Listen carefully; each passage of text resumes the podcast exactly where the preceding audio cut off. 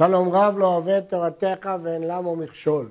הרמב"ם, משנה תורה, ספר קדושה, הלכות מאכלות אסורות, פרק שלישי. כל מאכל היוצא ממין מן המינים האסורים שלוקין על אכילתן, הרי אותו המאכל אסור באכילה מן התורה, כגון חלב בהמה וחיה הטמאים וביצי עוף ודג הטמאים, שנאמר ואת בת היענה זו בצתה, והוא הדין לכל האסור כיענה ולכל הדברים הדומים לביצה. יש לנו כלל בתלמוד, היוצא מן הטמא, טמא. ולכן כל מאכל שיוצא ממין שאסור באכילה, גם מה שיוצא אסור באכילה. יוצא מן הטמא, טמא. כמו חלב של בהמה ושל חיית טמאים, ביצים של רוב ודג טמאים. מאיפה לומדים את זה? ואת בת היענה. בת היענה היא ביצת היענה. ומזה למדו שכל אה, אסור כמו יענה וכל מאכל שפורש כמו ביצה היא אסורה. חלב האדם מותר באכילה, חלב של אישה מותר באכילה. אף על פי שבשר האדם אסור באכילה, כבר ביארנו שהוא בעשה.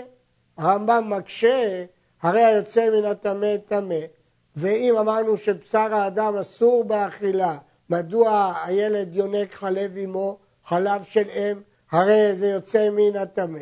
משיב הרמב"ם, כי האיסור של בשר אדם לדעת הרמב"ם הוא רק עשה ולא לאו, לכן לא חל על זה הדין של ואת בת היענה, כי היענה אסורה בלאו, ולכן בת היענה היא יוצאת טמא. אבל פה זה לא אסור בלאו בשר אדם, אלא בעשה, לכן החלב הפורש ממנו הוא טהור. הרעב"ד והרמב"ן משיגים עליו ומוכיחים מכאן שבשר האדם לא נאסר מן התורה.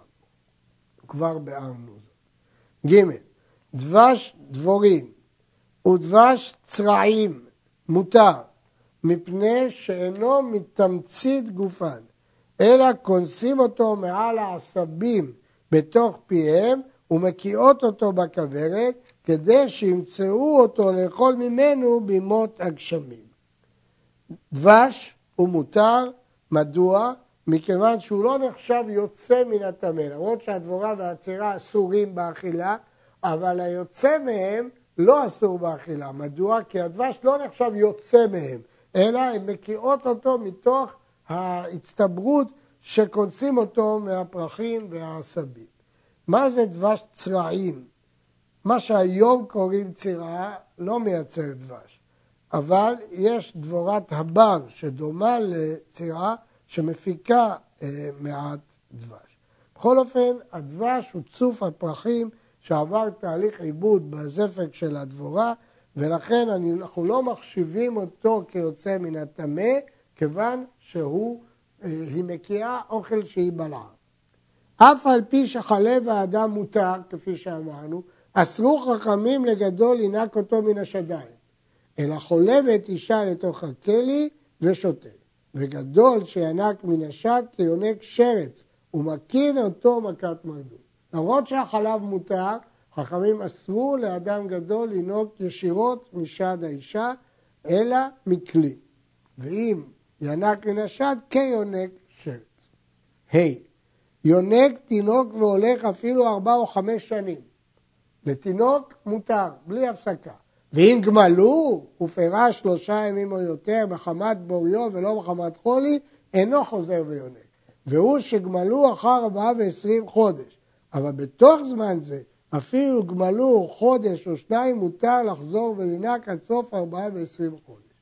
תינוק, ב-24 חודש, חודשים הראשונים מותר לו לנוק משד אמו, אפילו אם הוא פירש. אפילו אם הפסיק באמצע. אבל אחרי 24 חודש, אם הוא פירש שלושה ימים מחמת בוריו, לא בגלל מחלה, הוא בריא, אבל הוא נגמל. ואחר כך שוב חזר ואכל, הרי אסור לו לנהוג מן השד. אף על פי שחלב בהמה טהורה וביצי עוף טמא אסורים מן התורה, כי כמו שאמרנו יוצא מן הטמא טמא, אין לוקים עליהם. שנאמר מבשרם לא תאכלו, על הבשר הוא לוקה, ואינו לוקה על הביצה ועל החלב. למרות שאמרנו שהיוצא מן הטמא טמא, בכל אופן, אין על זה מלכות. כיוון שנאמר מבשרם, על הבשר הוא לוקה ולא על הביצה, והרי האוכל אותם כאוכל חצי שיעור, שהוא אסור מן התורה ואינו לוקה, אבל מקין אותו מכת מרדות. המפרשים שואלים על הרמב"ם, הרי הרמב"ם מביא מקור, ואת בת היענה זו ביצתה. ואם כן, אם הוא למד ממקור את בת היענה זו ביצתה, אז אם כן, יש לו לאו. אז אם יש לו לאו, אז למה ביצת עוף טמא לא ילקה? לפחות ביצת עוף טמא תלקה, כיוון שהיוצא מן הטמא טמא. כך מקשים המפרשים, ויש באמת שחלקו עליו, ואמרו שהדין הזה שהרמב"ם מונה פה לא כולל את ביצת עוף טמא. אבל אפשר לתרץ את הרמב"ם שהדין של בת היענה זאת ביצה הוא דרשה. ולא לוקים מהדרשה, זה לא פשט הכתוב שזה בת היענה. ואפשרות אחרת להגיד שיש מיעוט, מבשרם לא תאכלו, על הבשר הוא לוקה ואינו לוקה על הביצה ועל החלב. ז. יראה לי שהאוכל ביצי דגים טמאים הנמצאים במאיהם כאוכל קרבי דגים ולוקה מן התורה. הרמב"ם אומר סברה שאדם שאכל ביצי דגים טמאים שנמצאים במאיהם, כלומר שלא פרשו, זה כאילו אכל חתיכת דג טמא והוא לוקה מהתורה. זה לא כאילו אכל ביצה שיוצא מהטמא שאמרנו בהלכה הקודמת שאסור ולא לוקים. פה הוא לוקה. למה? פשוט כי הביצה לא נגמרה, לא פרשה. כיוון שהיא לא נגמרה ולא היא פרשה, דינה עדיין כבשר הדג. והמגיד משנה מביא הרבה ראיות שלגבי אה, בשר וחלב, אסור לאכול אותם עם חלב, ועוד ראיות שעד שהם לא נגמרו, דינם כחלק מן הבשר. וכן ביצי העוף התלויות באשכול, שעדיין לא פרשו ונגמרו. האוכל אותם לוקה כאוכל בני מעיים שלהם. בעצם עוד אין לזה דין ביצה. יש לזה דין כמו בני מעיים של העוף הטמא הזה. לכן לוקים. מתי אמרנו שלא לוקים על יוצא מן הטמא על ביצה וחלב? כשהם יצאו החוצה, נגמרו, הם לא חלק מהבשר. הלכה ח' ביצת עוף טמא שהתחיל האפרוח להתרקם בה ואכלה, לוקה משום אוכל שרץ העוף. הרשב"א מקשה, הרי זה עוד לא יצא לאוויר העולם. איך אפשר לקרוא לזה שרץ העוף? אבל הרמב"ם סבר שכיוון שהאפרוח התחיל להתרקם, כבר זה נקרא שרץ העוף. אבל ביצת עוף טהור שהתחיל האפרוח להתרקם בה, והאכלה מקין אותו מכת מרדות. בביצת עוף טהור זה רק מכת מרדות. מדוע? הרי זה עוף טהור, למה בכלל אסור לו לאכול? כי זה דומה לשרץ הארץ, כיוון שזה עדיין לא נולד. נמצא עליה קורת דם. אם מצאו חתיכת דם על הביצה. אם על החלבון, זורק את הדם ואוכל את השאר. ואם על החלמון, אסורה כולה. אם זה על החלבון, הדם הוא לא חלק מהחלבון, הוא נספג בחלבון רק בשלבים המאוחרים יותר בתהליך היווצרות הביצה. אבל על החלמון מקורו בנימי הדם, ולכן היא אסורה כולה. ביצה המוזרת, נפש היפה תאכל. למרות שהיא מעוררת סלידה, בעל נפש חזקה שהוא לא רגיש, יכול לאכול אותה. מה זה ביצה המוזרת? רש"י מפרש, ביצים שאינם של זכר, אלא ספנא דערא, מחימום הארץ. אף על פי שישבה עליה תרנגולת כמה ימים מותרת, זה לעולם לא יהיה בה אפרוח. וזאת שיטת הרשב"א, שכל ביצה שבאה מחימום הארץ, אף על פי שנמצא עליה דם בחלמון, זורק את הדם ואוכל את השאר, כי היא לא באה מזכר ואף פעם לא יהיה בה אפרוח. אפרוח שנולד, אף על פי שלא נתפתחו עיניו, מותר לאכלו. זה דיון בגמרא, והתשובה היא שדינו שמותר לאכלו, לא כמו בהמה שאסור לאכלה עד היום השמיני, פה האפרוח, כיוון שהוא נולד, גם אם עיניו עצומות, כבר יש לו שם אפרוח טהור ומותר לאכול אותו. כמובן שנולד לעוף טהור. בהמה טהורה שנטרפה, בגלל הדין של טרפה, שאסורה באכילה. חלבה אסור כחלב בהמה טמאה. מדובר פה על חלב, לא על חלב, לא לטעות. בהמה טהורה שנטרפה, חלבה אסור כחלב בהמה טמאה. כמו שחלב שיוצא מבהמה טמאה אסור כיוצא מהטמא טמא, גם אם הוא יוצא מבהמה טהורה שנטרפה, הוא יוצא מדבר שאסור באכילה, ולכן גם הוא אסור באכילה. וכן ביצת עוף שנטרף, כביצת עוף טמא. זה מפורש במשנה, בביצת הטרפה, בדיון בבית שמאי ובית הלל. נתנבא לעוף, אבל אם היא לא טרפה, אלא היא נבלה, כלומר שהיא נפסלה בשחיטתה, אם נמצאת בו ביצה גמורה כנמכרת בשוק, הרי זו מותרת, למרות שהעוף נבלה. כיוון שהביצה היא גמורה, אז היא מותרת. אם כן, אנחנו רואים פה הבדל בין אה, ביצת עוף טהור, כפי שאמרנו פה, שאנחנו, אה, ביצת עוף שנטרף, אנחנו דנים אותו כביצת עוף טמא שאסור באכילה. ואם כן, איך אנחנו אוכלים ביצים היום? או שותים חלב היום, הרי יש אחוז של טרפות, כי הולכים אחר הרוב. כל דה פריש מרובה פריש, ואנחנו תולים שזה לא מטרפה. אפרוח של ביצת טרפה מותר, שאין מינו טמא. כאן יצא אפרוח. אז למרות שהביצה של טרפה אסור לאכול אותה, אבל את האפרוח אפשר לאכול, שאין מינו טמא. הרעב"ד אה, מקשה, מדוע הגמרא, הרמב"ם לא מביא טעם אחר, ולא את הטעם שכתוב בתלמוד. והמגיד משנה מסביר את הטעם שהביא הרמב"ם, שהוא רצה לכלול גם מקרה של אפרוח של ביצת עוף טמא שישב עליו עוף טהור. אז במקרה זה יהיה אסור משום שמינו טמא. לכן הוא הביא טעם נוסף ויש תירוצים אחרים לדברי הרמב"ם. היה העוף ספק טרפה, למשל שנפגע עבר פנימי שלו, שספק אם הוא עושה אותו טרפה, משהין אותו. כל הביצים שתלד בערימה הראשונה, משהין אותה.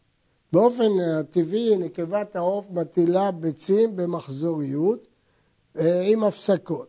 אז מה שתלד בהטלה ראשונה, בטעינה ראשונה, בערימה ראשונה, אז משהין אותה.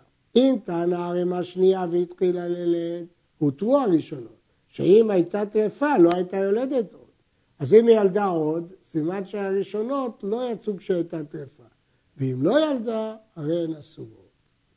י"ב חלב בהמה טמאה אינו נקפא ועומד כחלב הטהורה. חלב של בהמה טמאה לא נעשה כפוי כמו חלב של בהמה טהורה. ואם נתערב חלב טהורה בחלב טמאה, כשתעמיד אותו, יעמוד חלב הטהורה ויצא חלב הטמאה עם הכוס של הגבינה. קום של הגבינה, יש גרסאות שונות. נסביר. יש תכונה שונה לחלב של בהמה טמאה מאשר לחלב של בהמה טהורה. חלב של בהמה טהורה, אפשר להעמיד אותו ולעשות אותו גבינה, אבל חוץ מהכוס, מה שאנחנו קוראים היום קום, אבל חלב של בהמה טמאה הוא לא יעמוד, הוא יישאר נוזלי ולא יתגבל. ומפני זה ייתן הדין שכל חלב הנמצא ביד גוי אסור, שמא ערב בו חלב בהמה טמאה. מי יודע אם החלב הזה לא מעורב, טהורה וטמאה. וגבינת הגויים מותרת. היה צריך להיות הדין שהגבינה של גוי מותרת, שאין חלב בהמה טמאה מתגבל. הוא נשאר נוזלי, אז מה שהתגבל, ברור שהוא אה, חלב של בהמה טהורה. אבל בימי חכמי המשנה גזרו על גבינת הגויים ואסרוה. למה? הרי ברור שחלב טהור, לא בגלל החלב, חלב ודאי טהור, יש מעמידים אותה בעור הקיבה של שחיטתם שהיא נבלה. הם לוקחים עור של קיבה נבלה ומכניסים אותו לתוך החלב כדי להעמיד את החלב, כדי להפוך את החלב לגבינה, לגבן אותו, היו מפיקים גבינה מעור של קיבת נבלה. ואם תאמר, שואל הרמב"ם, והלא אור הקיבה דבר קטן או עד מאוד בחלב שעמד בו, ולמה לא יתבטל במיעוטו? למה לא יתבטל ברוב או בנותן טעם? מפני שהוא המעמיד את הגבינה, והואיל ודבר האסור הוא שהעמיד, הרי הכל אסור כמו שהתבאר. אם כן, הטעם הוא מפני שהוא מעמיד. בכל דבר שהוא מעמיד, אז אסור אפילו אם הוא מועד. כיוון שהוא המעמיד, אנחנו אוסרים אותו. הרעב"ד מקשה. מדוע הרמב"ם מביא רק את הטעם הזה שכתוב על גבינת גויים? הרי יש טעמים אחרים, בגלל שמחליקים פניה משומן חזיר ועוד טעמים. התשובה היא פשוטה, אומר המגיד משנה, מפני שכל הטעמים האחרים, השאלה של הרמב"ם עליהם קיימת, שזה בטל במיעוט. רק הטעם של מעמיד, אז זה לא בטל במיעוט. לכן הרמב"ם מכל הטעמים בחר את הטעם הזה כדי שלא יקשה עלינו שנבטל ברוב, כי דבר שהוא אסור משום מעמיד לא בטל ברוב. מעמיד, כלומר הוא הגורם להעמיד את הגבינה. אז הוא חשוב, והוא לא בטל ברוב.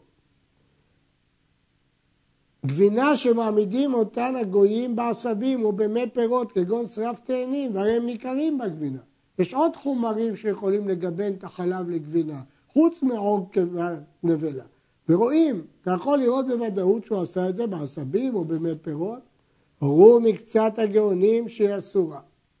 כיוון שזה נראה כגבינה, זה אסור. שכבר גזרו על כל גבינת הגויים, בין שהם ידעו בדבר אסור, בין שהם ידעו בדבר מותר. גזרה משום שהם ידעו בדבר אסור. כיוון שהיו כאלה שמעמידים אותה בדבר אסור, אז גזרו גם אם מעמידים אותה בדבר שאיננו אסור. האוכל גבינת הגויים, או חלב שחלבו גויים ואין ישראל רואהו, מקין אותו מכת מרדות. כי זה איסור דה רבנן, כבר אמרנו מחכמי המשנה, מכת מרדות. והחמאה של גויים, מקצת הגאונים התירוע, שהרי החמאה זה שומן חלב מוצק, אז היו מקצת גאונים שהרי לא גזרו על החמאה, חלב הטמאה אינו עומד. אז אם כן, פה אין את הטעמים שאסרנו בגבינה, אין מעמיד ואין גזירה משום מעמיד, כי לא גזרו על גבינה.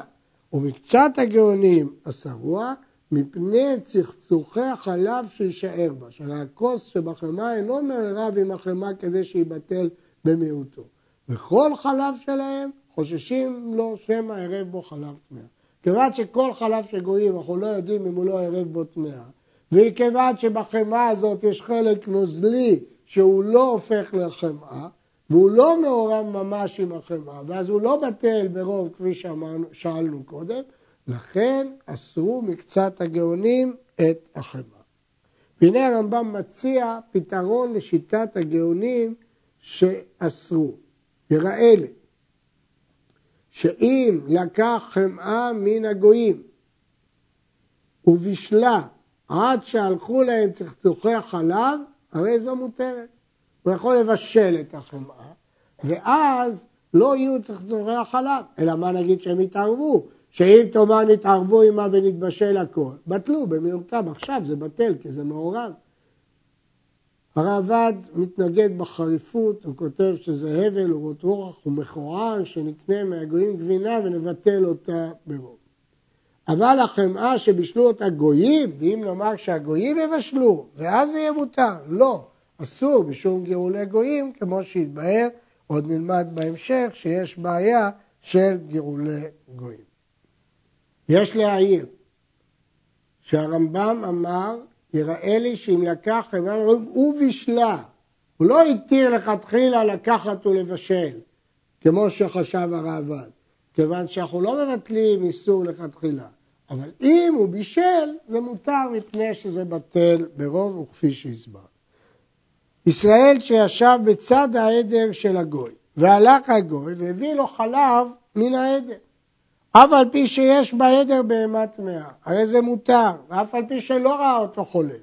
והוא שיכול לראותו כשהוא חולב כשיעמוד.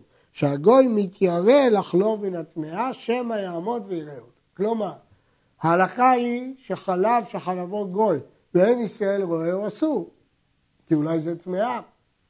אבל כשהישראל יכול לראותו, למרות שבמקרה הוא ישב ולא ראה, אבל אילו היה עומד היה רואה, והגוי פוחד. כיוון שהגוי פוחד, אז לכן אנחנו תולים בוודאי שהוא לקח רק מהבהמה הטהורה. ביצה ששני ראשיה קדים, כלומר רחבים, או ששני ראשיה חדים, או שהיה חלמון מבחוץ וחלבון מבפנים, בידוע שהיא ביצת עוף טמא. אלה סימני עוף טמא, ביצת עוף טמא. ראשה אחד כד וראשה אחד חד וחלבון מבחוץ וחלבון מבפנים, אפשר שהיא ביצת עוף טמא ואפשר שהיא ביצת עוף טהור. אז הסימנים לא מוכיחים, ואם כן, איך הוא יכול לאכול? לפיכך, שואל הצייד הישראלי שמוכרע, אם אמר לו של רוב פלוני הוא, המוכר אומר לו, דע לך, זה של תרנגולת, זה של אבז, ועוף טהור הוא, סומך עליו. ואם אמר לו של עוף טהור הוא, ולא אמר לו שמו, אינו סומך עליו. אנחנו לא מאמינים לו בזיהוי של העוף, כי אולי הוא טועה, אבל אם הוא זיהה את העוף ואומר זה תרנגולת, או זה אבד, או זה יונה, כלומר עופות טהורים, ודאי שמותר לאכול. אבל אם הוא לא זיהה את העוף, למרות שהוא אמר שזה עוף טהור, אנחנו לא סומכים עליו. לפיכך, אין לוקחים ביצים מן הגויים, והגויים לא נאמנים. אלא אם היה מכיר אותם, רק אם הקונה מכיר את הביצה ויש לו בהם טביעות עין שהם ביצי עוף פלוני הטהור. ואין חוששים להם שמא הם ביצי טרפה. כלומר, לאיסור טרפה לא צריך לחשוש, כי הולכים אחרי הרוב, אבל צריך שיכיר בטביעות עין שהם ביצה כזאת שהוא מכיר. הרשב"א כותב, ועכשיו נהגו לקח ביצים מן הגויים בסתם שאין המינים הטמאים מצויים אצלנו ואין רגילות שום אדם למוכרם. ומוסיף המגד משנה שאין קונים היום אלא בצד תרנגולת ואבז וכולם מכירים אותם בטביעות עין. ואין לוקחים מן הגויים בצד תרופה כלל. ביצה שהיא תרופה מעורבבת, אי אפשר לזהות אותה, ולכן ודאי שלא יכול אה, לקחת אותה. ביצי דגים, סימניהם כסימני ביצי העוף. אם היו שני ראשי הכדים או חדים טמאים, חד כד ואחד חד, שואל הישראלי המוכר. אם אמר לו אני מלאכתים והוצאתי מדג טהור, אוכל על פיו. ואם אמר לו טהורים הם, אינו נאמן כפי שהזמנו קודם, אולי הוא טעה בזיהוי, אלא אם כן היה אדם שהוחזק וחשוד. וכן אין לוקחים גבינה וחתיכת דג שאין בהם סימן, אלא מישראלי שהוחזק בחשוד. אבל בארץ ישראל, כשהייתה רובה ישראל, לוקחים מכל ישראלי שבא. והחלב, לוקחים אותו מכל ישראל בכל מקום, אין חשש שהישראלי מוכר לו בהמה, אה, חלב של בהמה טמאה, זה לא מצוי, ואין פה טעויות בזיהוי, ולכן בקלות אפשר לדעת שזה חלב טהורה, אפשר לקנות מישראל בכל מקום. הכובש דגים טמאים, צירם אסור. אבל ציר חגבים טמאים מותר. הדין הזה מפורש במשנה. אבל הרמב"ם אומר את הטעם, מפני שאין בהם לחלוכית. לפיכך אין לוקחים ציר מן הגויים, אלא אם כן היה דג טהור משוטט בו אפילו דג אחד. הטעם של הרמב"ם שהוא טהור, מפני שאין לו לחלוכית. הראב"ד מתקשה בזה לומר שציר אין בו אה, לחלוכית. אה, אם קונה ציר מן הגויים ויש בו דג טהור, אז ברור לו שהציר הוא מהדג הטהור ולכן זה מותר. גוי שהביא ערבה מלאה חביות פתוחות של ציר ודג אחת טהור באחת מהן, הוא הביא ארגז עץ מלא חביות פתוחות של ציר, אבל באחת מהן יש דג טהור, כולם מותרות. אנחנו מניחים שהוא הכין את כולם יחד. היו סתומות, פתח אחת ונמצא בדג טהור, שנייה ונמצא בדג טהור, כולם מותרות, כי ברור שכולם באו מאותו מקום. והוא שיהיה ראשו של הדג ושדרו קיים, כדי שיהיה ניכר שהוא דג טהור. כדי לזהות את מין הדג צריך את ראשו ואת שדרו. לפיכך, אין לוקחים דגים מרוצצים מלוכים מן הגויים, והם הנקראים טרי תרופה, כי זה כבר מרוסק. אי אפשר לזהות אם זה דג טמא או טהור. ואם היה ראש הדג ושדרו ניכר, אף על פי שהוא מרוצץ, אם כמובן מזהים אותו, מותר לקח אותו מן הגויים. גוי שהביא גרד, כד, של חתיכות דג שחיתוכם שווה, והם ניכרים שכולם מין אחד, ונמצא בחתיכה אחת מהם קשקשים, הרי כולם מותרות, כי אני מניח שכל החבית הזאת באה ממין אחד. עד